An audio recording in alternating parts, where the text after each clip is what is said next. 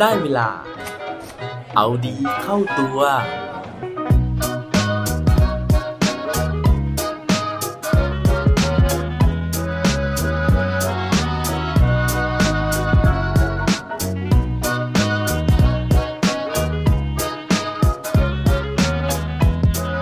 เราจะรับมือกับสถานการณ์ที่เลวร้ายยังไงดีครับ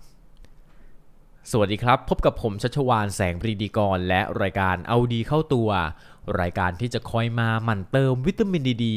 ด้วยเรื่องราวแล้วก็แรงบันดาลใจ เพื่อเพิ่มพลังและภูมิต้านทานในการใช้ชีวิตให้กับพวกเราในทุกๆวัน วันนี้นะครับผมยังคงวนเวียนอยู่กับเรื่องราวของสถานการณ์ที่เลวร้ายในชีวิตนะครับ ซึ่งมันอาจจะไม่ได้หมายถึงเรื่องราวของสถานการณ์โควิดในตอนนี้เพียงอย่างเดียว เพราะว่าชีวิตของเรานะฮะมันมีขึ้นมีลงนะฮะมีดวงขึ้นก็มีดวงตกนะครับ ยิ่งช่วงไหนที่ใครที่เชื่อเรื่องของปีชงนะฮะก็โหอาจจะชงกันมันเลยนะฮะชงกันได้หลายแก้วเลย เพราะว่าทุกสิ่งทุกอย่างเนี่ยมันเลวร้ายไปสมหมดเลยนะครับทีนี้ถ้าเกิดว่าเราไม่สามารถที่จะหลีกเลี่ยงกับสถานการณ์แบบนี้ได้เนี่ยแล้วเรานะฮะจะรับมือกับสถานการณ์แบบนี้ได้ยังไง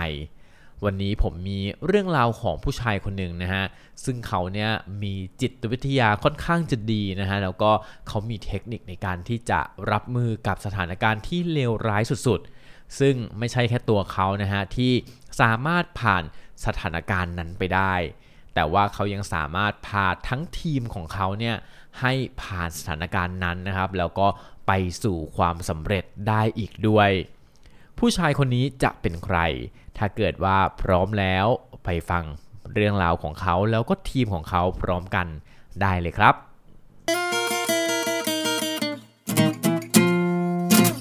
เรื่องราวในวันนี้นะฮะผมได้รับชมมาจากภาพยนตร์สารคดีใน Netflix นะครับ ซึ่งมีชื่อเรื่องว่า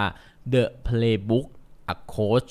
Rules for Life นะครับ หรือว่ากฎชีวิต พิชิตทุกสนามนะฮะ ซึ่งภาพยนตร์เรื่องนี้เนี่ยเขาได้เอาเรื่องราวนะฮะของโค้ชเก่งๆ หลายๆ คนนะครับมาเล่าสู่กันฟังนะฮะ ซึ่งผมเนี่ยได้เคยพูดถึงไปแล้วนะครับไม่ว่าจะเป็นเรื่องราวของ Doc Rivers นะฮะ ซึ่งเป็นโค้ชของ NBA นะครับ แล้วก็พาทีม Boston Celtics นะฮะคว้าแชมป์ไปได้นะครับ ทีนี้วันนี้นะฮะมาถึงโค้ชฟุตบอลนะครับที่ ทั่วโลกเนี่ยต้องรู้จักแน่นอนนะฮะแม้ว่าเราอาจจะไม่ใช่แฟนฟุตบอลนะครับเพราะว่าผู้ชายคนนี้เนี่ยเขาบอกว่าเขาไม่ใช่โค้ชธรรมดานะฮะแต่ว่าเขาเนี่ยเป็น Special One นะฮะเป็นคนที่มีความพิเศษกว่าคนอื่นๆ ใช่แล้วนะฮะผมกำลังพูดถึงเรื่องราวของโชเซ่ มูรินโญ่นั่นเอง โชเซ่มูรินโญ่นะฮะเขาเป็นชาวโปรตุเกสนะครับ แล้วก็ชื่อจริงของเขาเนี่ยน่าสนใจมากเพราะว่า โอ้โห ชื่อยาวมากๆเลยนะฮะ เพราะว่าเขามีชื่อว่าชูแชมาริยูดุชซังตุชโมริยูเฟริชนะครับ อันนี้เขาบอกว่าเป็นการออกเสียงแบบโปรตุกีสจริงๆนะฮะ แต่ว่าชื่อสั้นๆเนี่ยอย่างที่เรารู้จักกันนะฮะเขาคือโชเซ่มูรินโญ่นั่นเอง ทีนี้เขาบอกนะฮะว่า มูรินโญ่เนี่ยจริง ๆ แล้วเขามาเริ่มประสบความสำเร็จจริง ๆ เป็นที่รู้จักเนี่ยตอนที่เขาคุมทีมเชลซีนะครับหลังจากนั้นเนี่ยเขาก็พาทีมนะฮะคว้าแชมป์นะครับแล้วก็เปลี่ยนตัวเองนะฮะย้ายตัวเองเนี่ยไปคุมทีมอินเตอร์มิลานนะครับ ที่ประเทศอิตาลีนะฮะแล้วก็คว้าแชมป์อีกเหมือนกันนะครับก่อนที่จะย้ายไปที่ประเทศสเปนนะฮะแล้วก็ไปคุมทีมเรอัลมาดริดนะครับแล้วก็คว้าแชมป์อีกเหมือนกันนะครับซึ่งถือว่าเป็นโค้ชที่ประสบความสำเร็จนะฮะแล้วก็เขาบอกนะฮะว่านี่คือความฝันของเขาเลย เพราะว่าเขาสามารถพาทีมในลีกดัง ๆ ของยุโรปนะฮะก็คืออังกฤษ อิตาลี แล้วก็สเปนเนี่ยคว้าแชมป์ได้ทั้ง 3 สโมสร แต่ว่าเรื่องราวที่ผมจะมาเล่าสู่กันฟังในวันนี้นะฮะไม่ได้เป็นเรื่องราวในตอนที่เขาคุมทั้ง 3 ทีมนี้นะฮะ แต่ว่าเป็นเรื่องราวที่เกิดขึ้นก่อนหน้านั้นนะฮะ ก่อนหน้าที่เขาจะย้ายมาอยู่กับสโมสรเชลซี เรื่องราวของโชเซ่ มูรินโญ่นะฮะเขาบอกว่าเขาเกี่ยวข้องกับฟุตบอลเนี่ยตั้งแต่เด็กๆแล้วนะฮะ เพราะว่าพ่อของเขาเองนะครับเคยเป็นอดีตผู้เล่นนะครับของสโมสรในโปรตุเกสนะฮะ หลังจากนั้นเนี่ยคุณพ่อก็ผันนะครับตัวเองมาเป็นโค้ชให้กับทีมในโปรตุเกสเช่นเดียวกันนะครับตัวของเขานะฮะก็เลยได้รับอิทธิพลจากคุณพ่อนะครับ โดยตอนเด็กๆนะฮะจริงๆก็ไม่เด็กมากเป็นสมัยเป็นวัยรุ่นนะฮะเขาเคย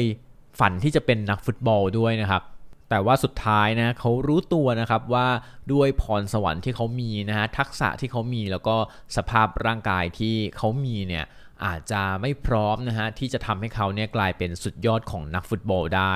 เพราะฉะนั้นเขาก็เลยผันตัวมาเอาดีในเรื่องของการเป็นโค้ชนะครับ ซึ่งสิ่งนี้นะฮะถือว่าเป็น สิ่งที่เขาได้เรียนรู้จากพ่อของเขาด้วย เพราะว่าตอนที่พ่อของเขาเป็นโค้ชเนี่ยเขาได้มีโอกาสไปนั่งดูนะฮะแล้วก็ได้สังเกตวิธีการโค้ชของพ่อนะฮะสังเกตวิธีในการที่จะมองผู้เล่นในสนาม เพราะฉะนั้นเนี่ยหลังจากที่เขาเรียนจบนะครับเขาก็ผันตัวมาทำเรื่องของการเป็นผู้ช่วยโค้ชนะฮะหรือว่าเป็นแมวมองด้วยเหมือนกันนะครับ ซึ่ง โอกาสครั้งสำคัญของเขาเนี่ยก็คือตอนที่เขาได้เป็นผู้ช่วยของบ๊อบบี้ร็อบสันนะครับเพราะว่าตอนนั้นเนี่ยบ๊อบบี้ร็อบสันนะฮะได้มาคุมทีมปอโตนะครับที่ประเทศโปรตุเกสนะครับแล้วก็เขาต้องการล่ามนะฮะในการที่จะสื่อสารเปลี่ยนแปลนะฮะจากภาษาอังกฤษเนี่ยให้กลายเป็นภาษาท้องถิ่นนะครับซึ่งโชเซ่มูรินโญ่เนี่ยก็ได้มีโอกาสในการที่จะมาทำหน้าที่นั้นนะครับ ซึ่งในระหว่างที่เขาเป็นผู้ช่วยของบ๊อบบี้ ร็อบสันนี่เองนะฮะเขาก็ได้เรียนรู้นะครับ รวมถึงยังถกเถียงนะฮะ แล้วก็ปรึกษานะครับบ๊อบบี้ ร็อบสันเนี่ยในหลาย ๆ ประเด็นเลยนะครับ หลังจากนั้นเขาก็ตามบ๊อบบี้ ร็อบสันเนี่ยไปคุมอีกหลายทีมเลยนะฮะ เป็นเวลาเกือบ 10 ปีเลยทีเดียวนะครับ ก่อนที่สุดท้ายแล้วเนี่ยเขาจะได้รับโอกาสนะฮะ ได้มาคุมทีมที่อยู่กลางตารางนะครับของลีกในประเทศโปรตุเกสที่มีชื่อว่า ทีมอูนิยาวดีไลเลียนะฮะ ซึ่งตอนจบฤดูกาลนะฮะ ผลงานใน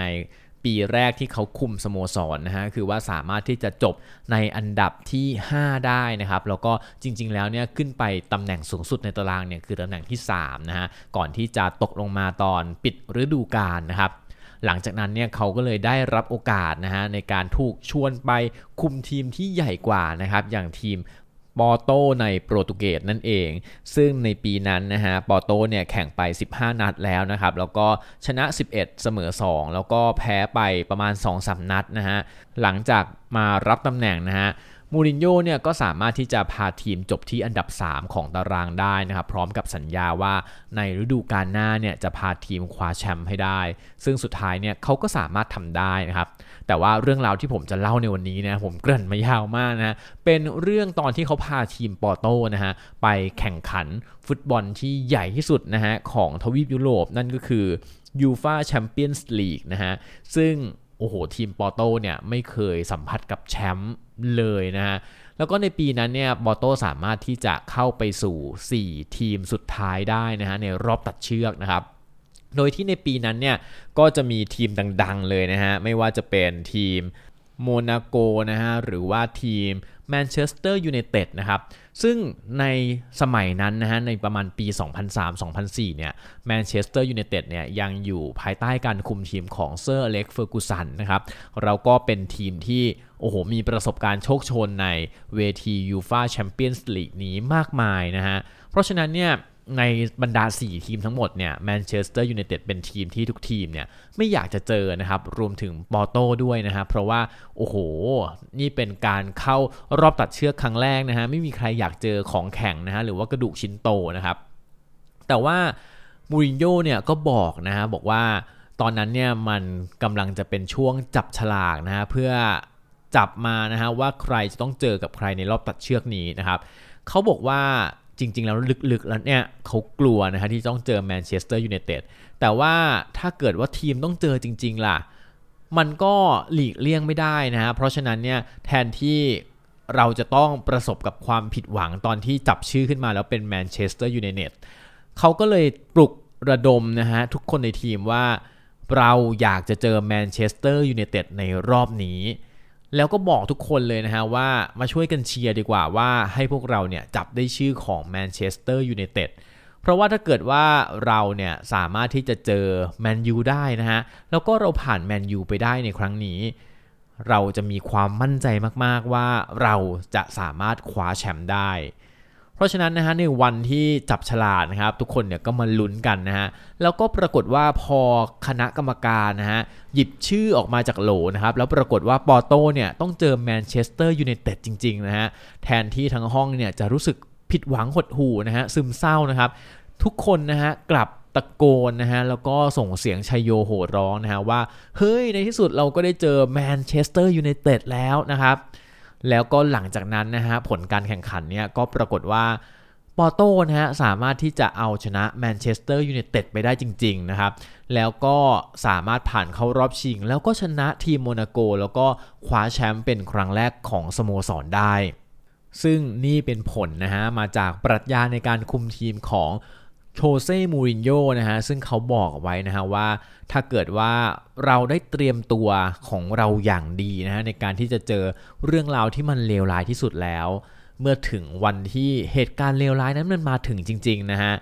เราก็จะพร้อมมาก ๆ เลยนะฮะในการที่จะเจอสถานการณ์นั้น เหมือนกับที่ปอโต้นะฮะได้เตรียมใจนะครับว่าถ้าสถานการณ์มันเลวร้ายที่สุดเนี่ยมันก็ต้องเจอกับแมนยูนี่แหละหลีกเลี่ยงไม่ได้ แล้วพอมันเจอจริงๆนะฮะ เหตุการณ์มันก็ไม่ได้เลวร้ายไปกว่าที่เราคิดแล้ว เพราะว่าทุกเรื่องในชีวิตของเราเนี่ย มันจะเป็นยังไงนะฮะ มันขึ้นอยู่กับความคิดของเราส่วนหนึ่งเหมือนกันนะฮะ แต่นี่นะฮะมันต่างจากการมองโลกในแง่ร้ายนะฮะเพราะว่าการมองโลกในแง่ร้ายเนี่ยมันคือการที่เราเครียดนะฮะอยู่กับเรื่องที่เราควบคุมไม่ได้นะฮะโมแต่วิตกกังวลนะครับ แต่ว่าการเตรียมตัวกับสถานการณ์ที่เลวร้ายสุดๆเนี่ยมันคือการที่เราคาดการณ์นะฮะแล้วเราก็ต้องเตรียมตัวของเราให้พร้อมด้วย หวังว่าเรื่องราวในวันนี้นะฮะจะทำให้ทุกคนเนี่ยได้ลองคาดการณ์นะฮะถึงสถานการณ์ที่เลวร้ายที่เราอาจจะเจอ แล้วก็เตรียมตัวอย่างดีเพื่อที่จะเจอและก็เผชิญหน้ากับสถานการณ์นั้นๆนะครับ และปิดท้ายวันนี้ด้วยโคตรดีโคตรโดนจากโชเซ่ มูรินโญ่เขาบอกไว้ว่า if you are prepared for the worst you are prepared ถ้าเกิดว่าคุณได้เตรียมพร้อมสำหรับเหตุการณ์ที่เลวร้ายที่สุดในชีวิตแล้ว นั่นเท่ากับว่าคุณ พร้อมแล้วที่จะเผชิญหน้ากับมันครับ อย่าลืมกลับมาเอาดีเข้าตัวกันได้ทุกวันจันทร์ พุธศุกร์พร้อมกด subscribe ในทุกช่องทางที่คุณฟัง รวมถึงกดไลค์กดแชร์เพื่อแบ่งปันเรื่องราวดีๆ ให้กับเพื่อนๆของคุณผ่านทุกช่องทางโซเชียลมีเดียสุดท้ายนี้ขอให้วันนี้เป็นวันดีๆของพวกเราทุกคน สวัสดีครับ